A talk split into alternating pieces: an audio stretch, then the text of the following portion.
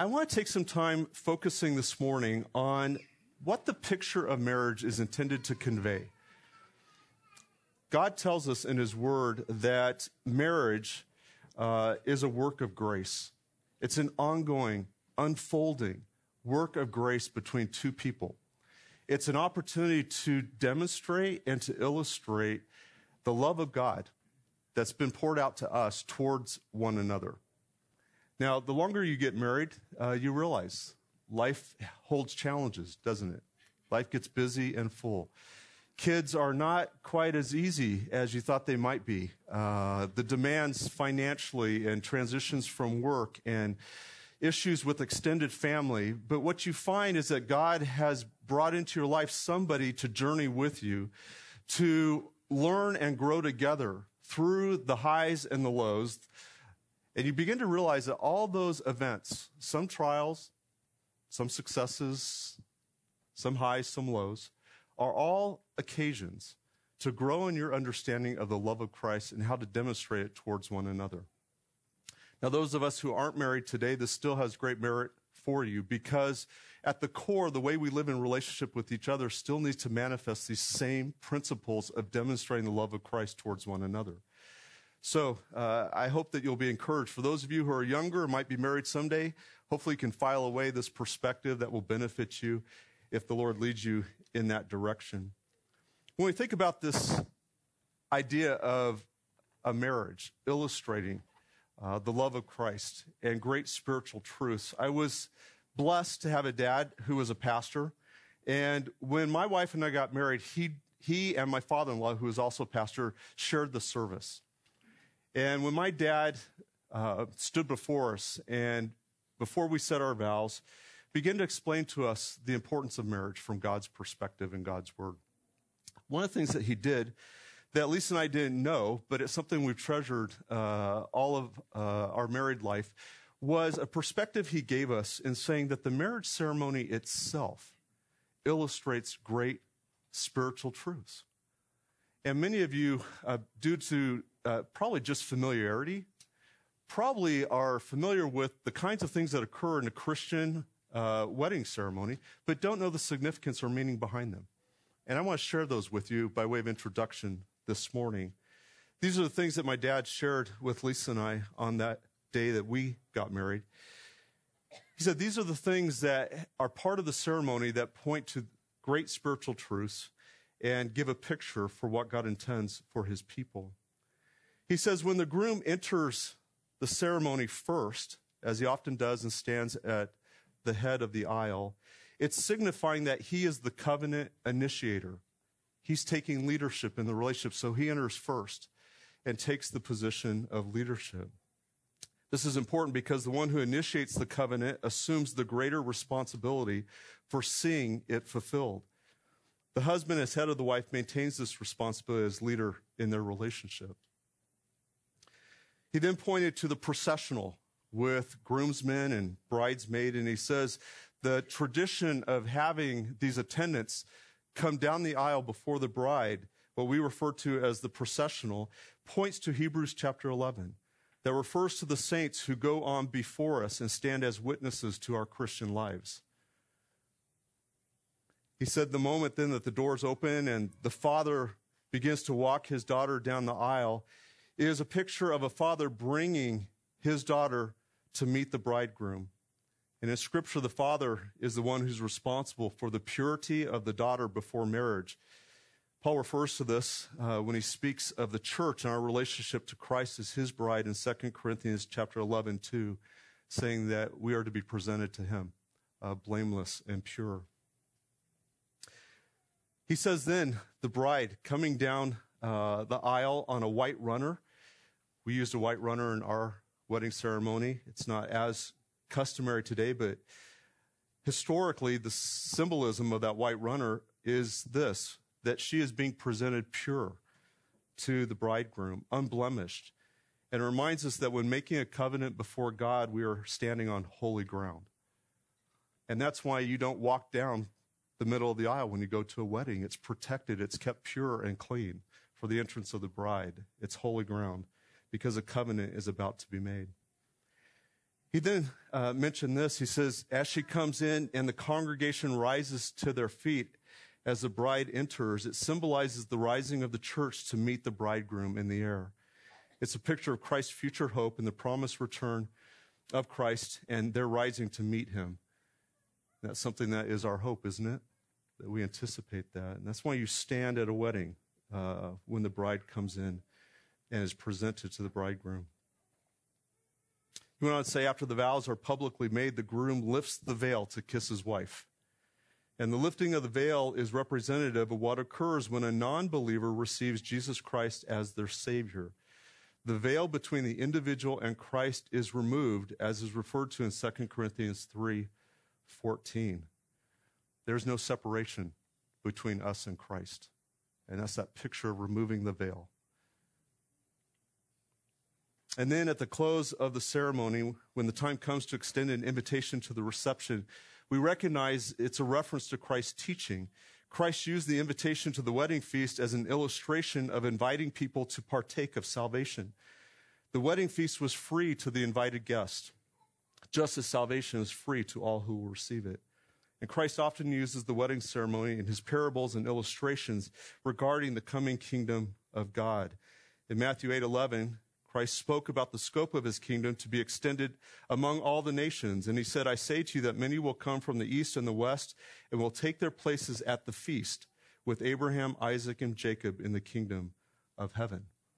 And the feast itself uh, is related to the act of making a covenant. Food was always a part of the covenant celebration in Scripture. One of the root meanings of the word covenant is to feed. And following a marriage, a feast was customary to further symbolize the unity of the couple. And so, even in the Christian wedding ceremony, there are these wonderful pictures that are given to those who are attending of these wonderful spiritual truths. And I hope that as you attend weddings, either this month or in the days to come, and you see these things being illustrated, it'll be an encouragement to you of what God has promised to us. We are His bride his church in relationship to him as the bridegroom. This is the greater spiritual truth, and it frames an understanding of marriage for us. And therefore, what occurs in marriage should continue to point to this greater relationship between us and Christ. And husbands and wives have an opportunity to put on display some very essential and critical truths so that those who observe their marriage can see these truths lived out. Not only is Christian marriage the premier picture of God's covenant love relationship with believers, it is one of his greatest expressions of grace to man. The relationship between a man and a wife is one of partnership, of intimacy, of friendship. Think of the great love stories of Scripture Isaac and Rebekah, or Jacob and Rachel, or Boaz and Ruth. These are wonderful pictures of what God intends for a man and wife to experience in the relationship of marriage. After God had created Eve, Adam looked upon her and said, This is now at last what? Bone of my bone, flesh of my flesh. She shall be called woman, for she was taken out of man. It's a reference to that intimacy, even in the design of God in creating the woman coming from man. Here, Adam is both acknowledging that God has done a marvelous work of creation and that God has done it on his behalf. It's a recognition of God's grace and loving provision to him. Peter writes in 1 Peter 3 7 that husbands are to show our wives honor as fellow heirs of the grace of life. Peter summarizes the marriage relationship as a grace filled relationship a relationship that's based on the grace of the work of Christ on our behalf, and then enables us through the power of His Spirit and the guidance of His Word to live in grace, to live in love in a way that puts Him on display. John Piper said this uh, with regard to grace filled relationships. He said, No man is complete unless he is conducting grace between God and another person. Only a person can be a fellow heir of the grace of life. Only a person can receive and appreciate and enjoy grace. What man needs is another person with whom he can share the love of God. And so grace is something that gets to be displayed in the context of the marriage relationship. And I would say in Piper's intent wasn't focused just on marriage.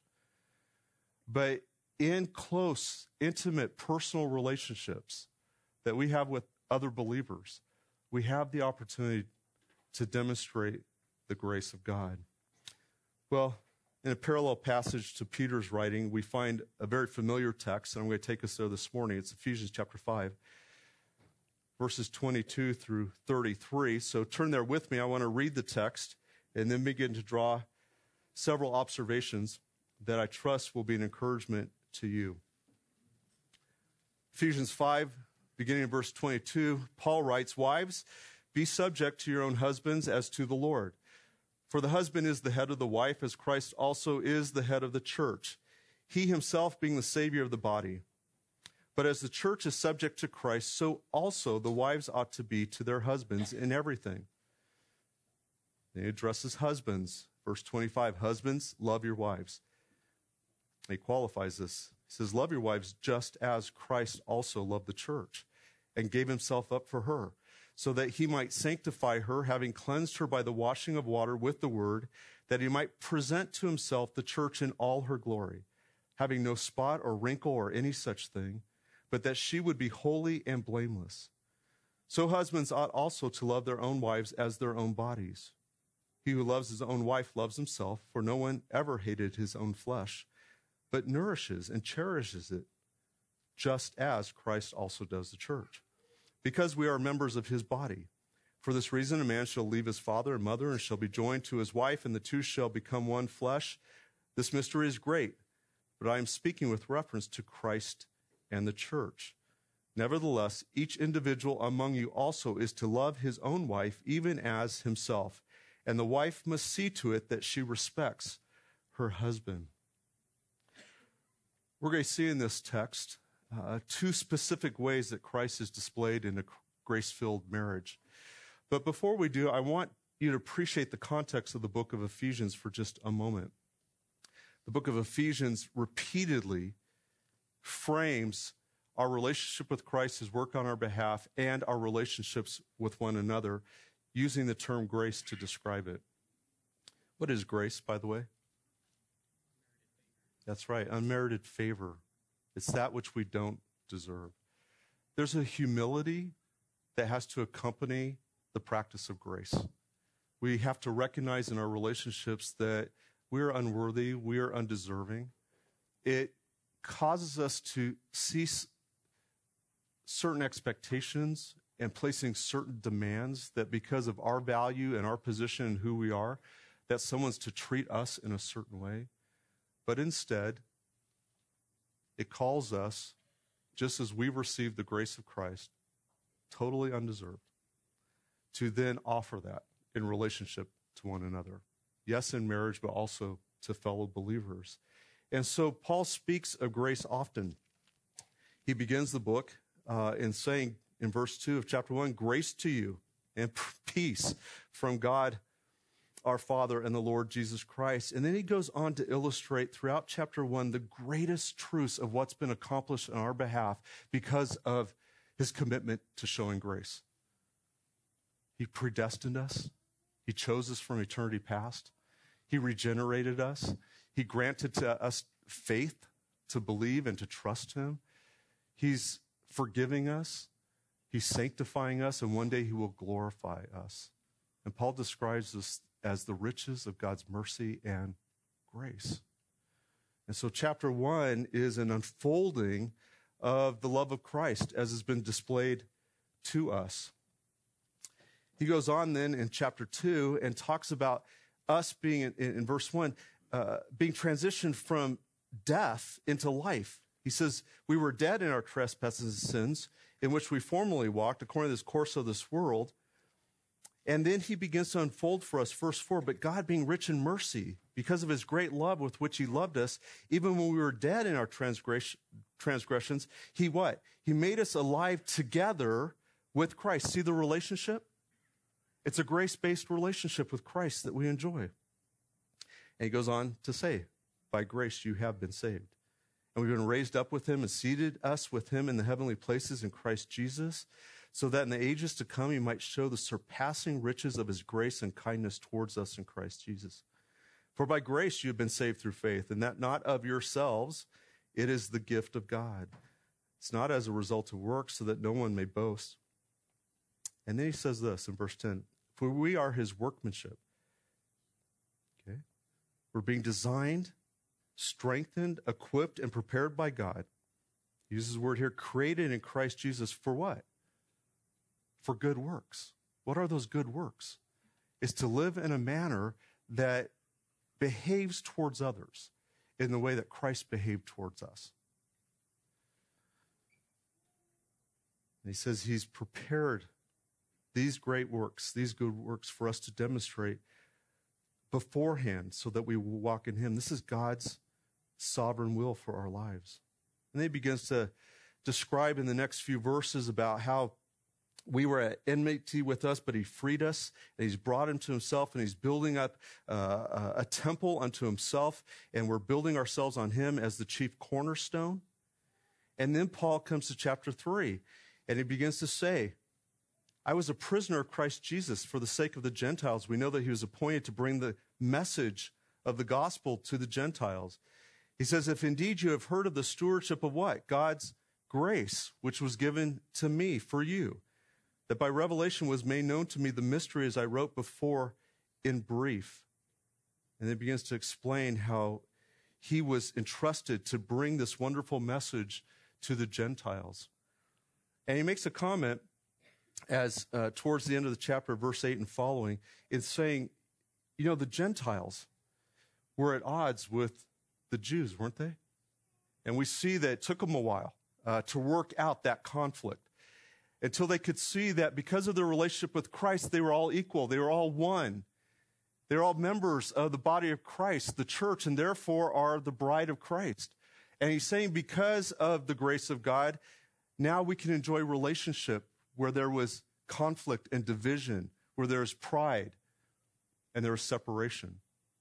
And so grace becomes the means of framing even the human relationships between Jews and Gentiles as now one in Christ. That's a remarkable work. It's a historic work if you understand the fate of Gentiles and their opposition to the Jews. Well, Paul's not done. And then he just can't help himself. Verse 14, he begins to pray this prayer. He says, For this reason I bow my knees before the Father from whom every family in heaven and on earth derives its name, that he would grant you, according to the riches of his glory, to be strengthened with power through his Spirit in the inner man. Why? So that Christ may dwell in your hearts through faith, and that you, being rooted and grounded in love, may be able to comprehend what, with all the saints, what is the breadth and length and height and depth. And here it is. What's the, what's the essence of his prayer? that the Ephesians would know the love of Christ, which surpasses knowledge.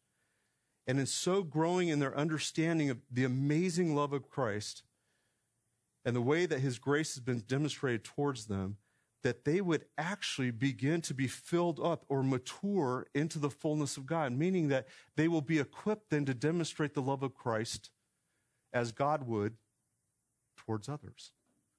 This is Paul's longing of his heart. It's not just to be recipients of God's grace, but then to begin to be filled up, to live like Christ in displaying his love. He goes on to talk about walking worthy in chapter 4. And then he makes his point uh, later in verses 17 and following of just talking about how we formerly walked as unbelievers and as Gentiles, and we were futile in our thinking, and we chased after every wicked thing. And then he says in verse 22, but we've laid aside the old self, which is being corrupted in accordance with the lust of deceit, and this, that you're being renewed in the spirit of your mind, and you're putting on the new self, and listen, which is in the likeness of God. It's an amazing truth that we are being shaped to live our lives in a way that demonstrates the character and love and grace of God. And then he just begins to be practical. He says, now stop lying to each other and speak truth. Stop being angry with each other. Stop stealing from one another. See how it transitions into the relational context? If you're going to love somebody in the way that God loves them, then you're not going to violate them in these ways. You're not going to abuse them. You're not going to extort them. You're not going to deceive them. You're not going to violate them. You're going to do just the opposite. You're going to move towards them in a way that is characterized, as he goes on to say uh, at the end of chapter 4, by being kind, being tenderhearted, verse 32, forgiving each other. And notice again, we read the words just as just as God in Christ also has forgiven you. Unless we lose the import of what Paul is saying here, he makes it very clear in chapter 5, verse 1. He says, Therefore, because of all of this that I explained to you, that God's done on our behalf, he says, Now you be imitators of God. You be imitators of God and walk in love, just as Christ also loved you and gave himself up for us, an offering and a sacrifice to God is a fragrant aroma. And then again, he begins to unpack that very practically until he comes to our text. You needed to hear all that because a lot of times we jump into this text and we start thinking in terms of, of okay, wives, here's your duty to submit to your husbands. And we explain it all technically and we give you all the, the understanding of what that means, and I'll do some of that in a moment. And then we approach the husbands and we say, you need to do this. But a lot of times we come to this text with the simple expectation that this is just duty impressed upon us that somehow we've got to figure out how to live in the context of a marriage relationship uh, in a way that is just characterized by obedience. And my friends, I want you to understand it's something radically different than that. There are times obedience needs to be the motivation, but that's not Paul's motivation in our text. His motivation is live in light of the love and grace of Christ demonstrated to you. And when you wake up every morning and you see your spouse lying next to you, you need to see them as Christ sees them. Now that begins a lot of things, ex, begins to expose a lot of things in our hearts, doesn't it? Because we still contend with the flesh, a lot of selfishness. And so we need to understand, therefore, what our text is saying to us and how the marriage relationship now can put on display the grace of God. And we'll see this in two specific ways. First of all, we see that Christian wives display how a believer's submission is to be demonstrated towards Christ's lordship. I'll say that again. Christian wives display how a believer's submission is to be demonstrated towards Christ's lordship. This is a high calling, wives. This is a noble calling. God has entrusted to you to give not just your husband, not only your kids, but those who know you, and even those who are unbelievers, to see how a believer is going to honor the lordship of Christ. You get to illustrate that in your daily choices with your husband. It's not just about duty, it's about offering this picture of obedience and love and, and, and gratitude to Christ. So, what does Paul say here? Wives, be subject to your husbands as to the Lord.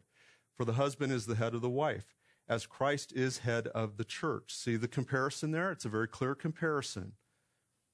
The human marriage relationship is specifically designed to illustrate the spiritual relationship between Christ and believers. And just as the, as the church is subject to Christ, so also the wives ought to be to their husbands. Do you understand that? That's the primary emphasis of Paul here. He says, Wives, this is a high calling for you. And he knows it's no easy calling because your husbands aren't perfect like Christ. It's going to require great faith. it's going to require uh, a, a real commitment to rely on being spirit filled, which he addresses in chapter 6. To follow a human man in a fashion that you follow Christ. But if you do it, you'll be able to illustrate to those who are watching what our mutual responsibility is to make Christ Lord in our own hearts. Ladies, I wish we made it easier for you. My days are filled with more regrets that I don't provide for my wife a better example, uh, uh, make it easier for her uh, to submit to me. She works hard at it, and I'm blessed by that. But as imperfect as our relationship, it still provides the opportunity to put on display what God intends for us in our attitude and our submission to Him. When we talk about the word submit or subject, uh, it simply means this to arrange yourself under, to subordinate yourself under someone else's authority. And I think it's important to note here sometimes we um, think in terms of submission as uh, inferiority. And that's not the case at all. Actually, an understanding of the term, it's a military term, about very capable troops who have placed themselves under the authority of a military leader. Okay? This is not weakness. This is not inferiority. These are well trained troops. They're equipped. They have tools and armor, and they have everything they need to go to battle. And they're placing themselves under a particular human leader. We need to understand that submission is strength placed under authority. It is not a condition of inadequacy, but it's a recognition of the unique gifts and abilities and capacities a wife has been given by God and then are entrusted to her husband. It's important to make the distinction that this is not weakness of intellect or ability or strength. It's just the opposite.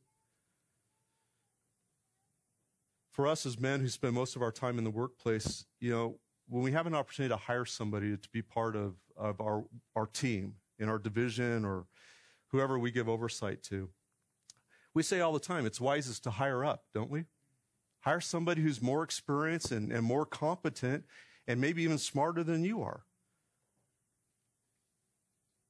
And a person who does that, a leader who does that, is a leader who's also characterized by humility.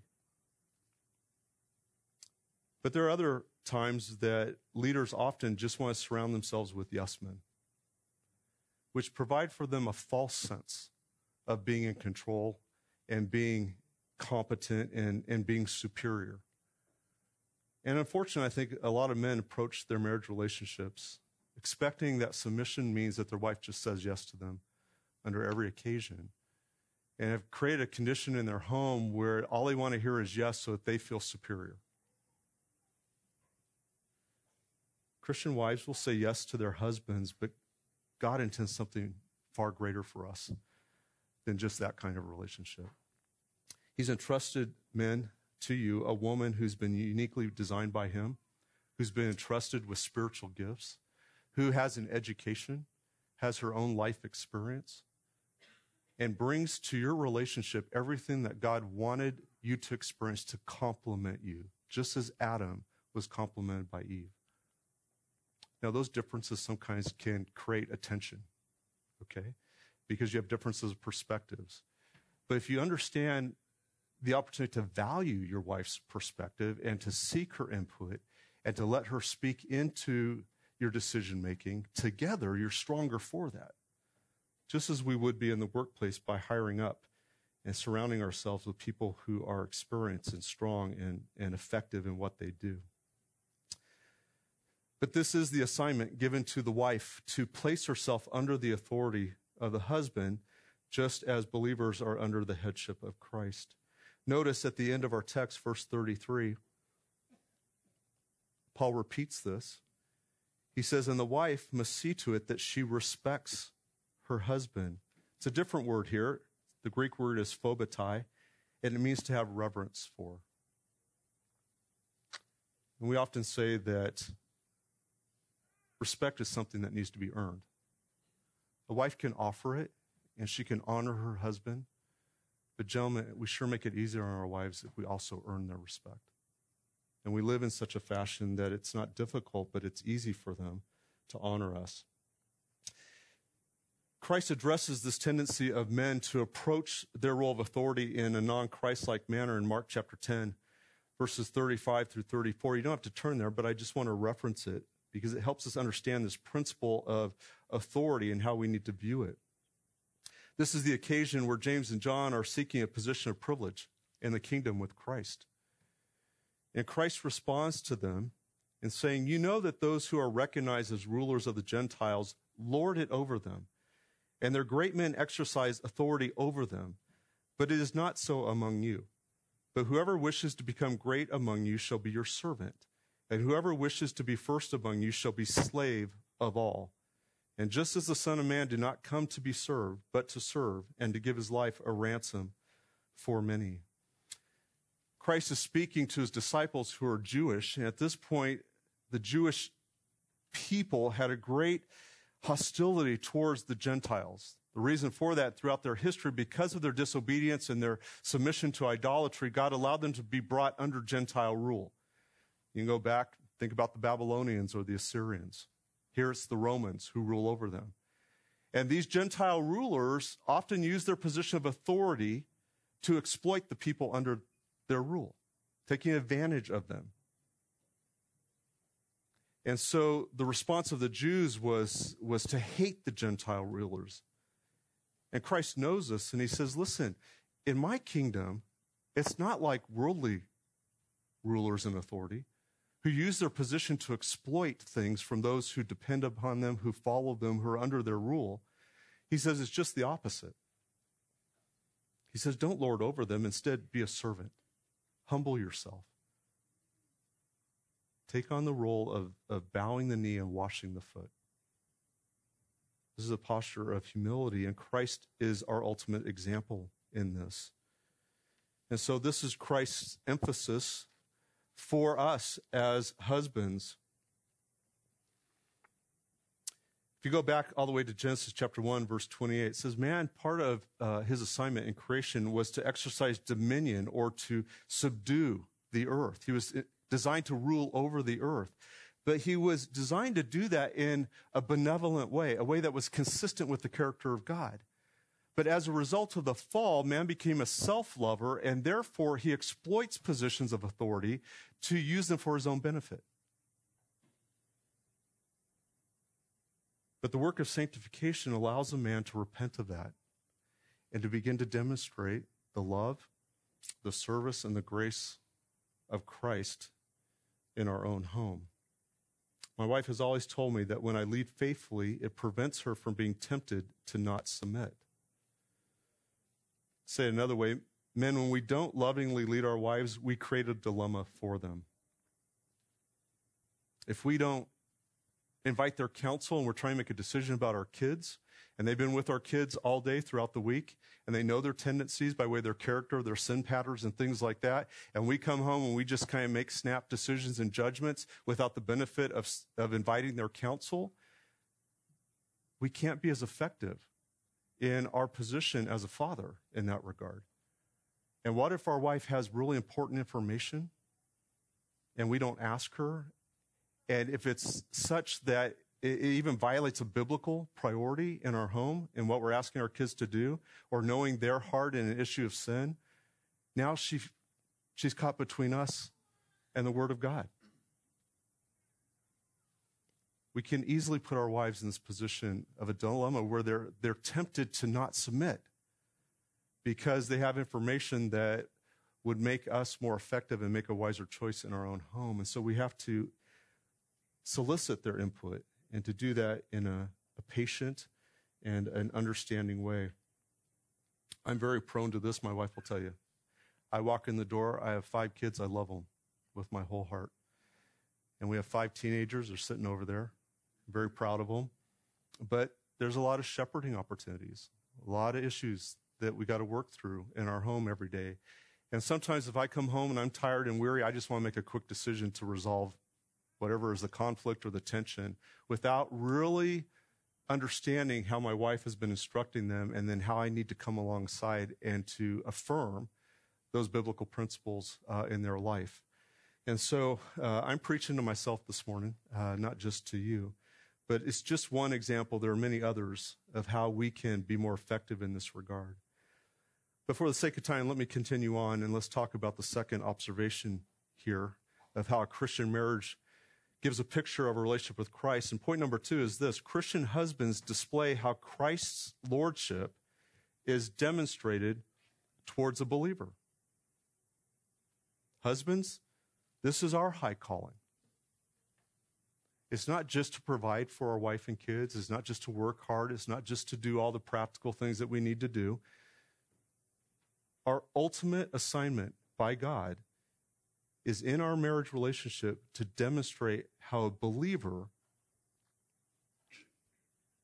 is to display, particularly a husband, is to display Christ lordship, how he leads us. And four times in these verses, husbands are commended to love their wives. But it's not according to our own standards or preferences. It's according to the very way that Christ himself, our head, loves us. This is our standard. And here the man is given the great privilege of demonstrating to his wife, his kids, and those outside his home the amazing way that Christ loves his bride.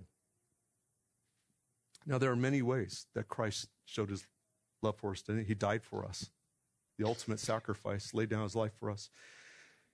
He, uh, through his work on the cross, provided a means for us to be forgiven and to be reconciled to God. John 15 tells us that he desires for us to abide in him and he in us.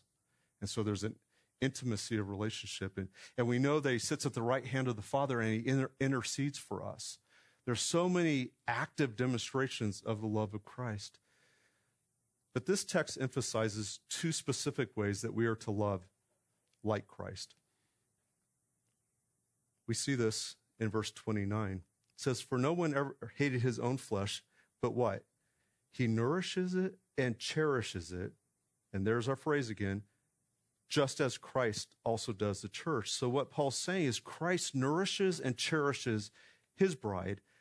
Men, we need to nourish and cherish our brides. And the word nourish in the Greek is ektrophe, and it means to nourish up to the point of maturity, or to feed, or to nurture. And this means that we are to be purposed to make our relationships built on biblical truths and precepts, not your opinion. Every discussion that you have doesn't need to be informed by your opinion, it needs to be informed by the mind of Christ.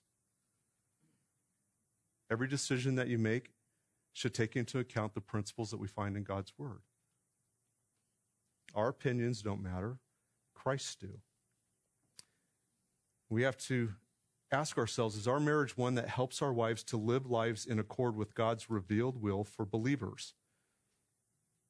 Or do we call her to live in a manner that is in conflict with biblical priorities and values, tearing her down and undermining her ability to fulfill a life of obedience to Christ? And this is Paul's point. If you look at the context, if you go back to verse 26 and verse 27, what does he say there? What's our responsibility? That we are to love our wives as Christ loved the church, who gave his life to sanctify her cleansing her by the washing of water with the word, that he might present to himself the church in all her glory, having no spot or wrinkle or any such thing, but that she would be holy and blameless. So also ought, so husbands also ought to love their own wives as their own bodies. See what Paul's saying here is Christ's ultimate commitment for you and I as believers is that we grow in holiness. So, are you building your home? Are you building your marriage? Or are you framing the decisions you make based on the clear principles of God's words that guides us in obedience and holiness? The second word there is the word cherish. The Greek word is thalpe, and it means to warm or foster. Now, listen, guys, we're not good at this. Tender care. Foster tender care. And this is an active form of making our wives feel safe, that we're approachable, that we desire to know them and be with them, that they are wanted and cared for. This means that we must leave behind our primary loyalties to fathers and mothers and be fully committed to building a life together with our wives. And that's why in verse 28, I'm sorry, verse 31, he describes and quotes from the Old Testament this command to leave our fathers and mothers and to be joined with our wives, becoming one flesh. This is a cherishing relationship. So, guys, this is how we love our brides as Christ loves his church. He's committed to their sanctification, their holiness. We nourish them, and we create an environment of tender care and love, of welcome, of safety and acceptance. In so doing, they're able to flourish and mature to become the women that God wants them to become. Well, there's a lot I could say with regard to how we can nourish and cherish. But let me just leave you with this, guys. Ask yourself this question Do you initiate towards your wife? Do you pursue? Or is she the one that always has to break into your thoughts, always break into your time, where she doesn't feel welcomed or invited? Find those occasions that you extend an invitation to know you and to share life with you. Now, as we just draw this to a close this morning, I'm reminded of the occasions I've had to conduct a, a marriage between a couple, and it's an enormous privilege. And as we come together, uh, there's that moment in the ceremony where they make their covenant commitment. They express their vows. Sometimes a couple writes their own vows, but here are the vows that I encourage a couple uh, to make to one another. And so when I speak to a woman, I said, Will you have this man to be your husband? To live together in the covenant of marriage? Will you love him, comfort him, honor him, and keep him in sickness and in health? And forsaking others, be faithful to him as long as you both shall live. And then she's given that great opportunity to respond and makes the covenant with the words, I will.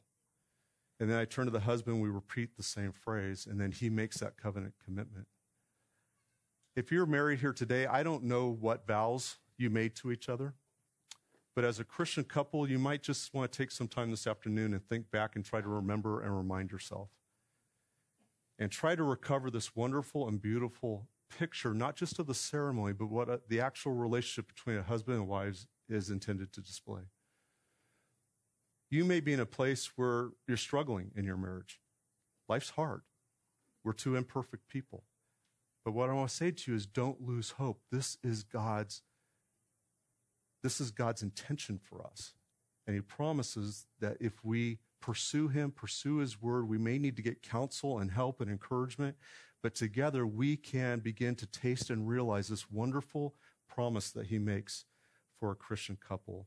And may we be faithful not only today, but in the years to come to fulfill those vows that we made to one another. Amen?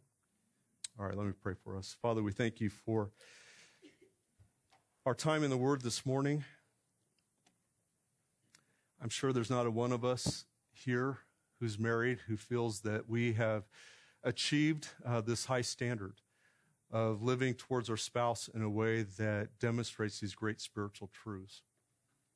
But we claim your promise that you're going to complete the work that you began, that you're going to perfect us, that you've given us your word, your spirit, your people to help us in this endeavor.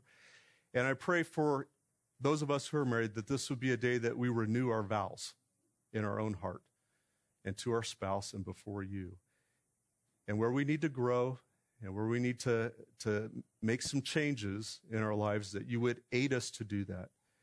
And I pray that you would help us to be characterized by true grace in our homes. And we ask this in Christ's name. Amen.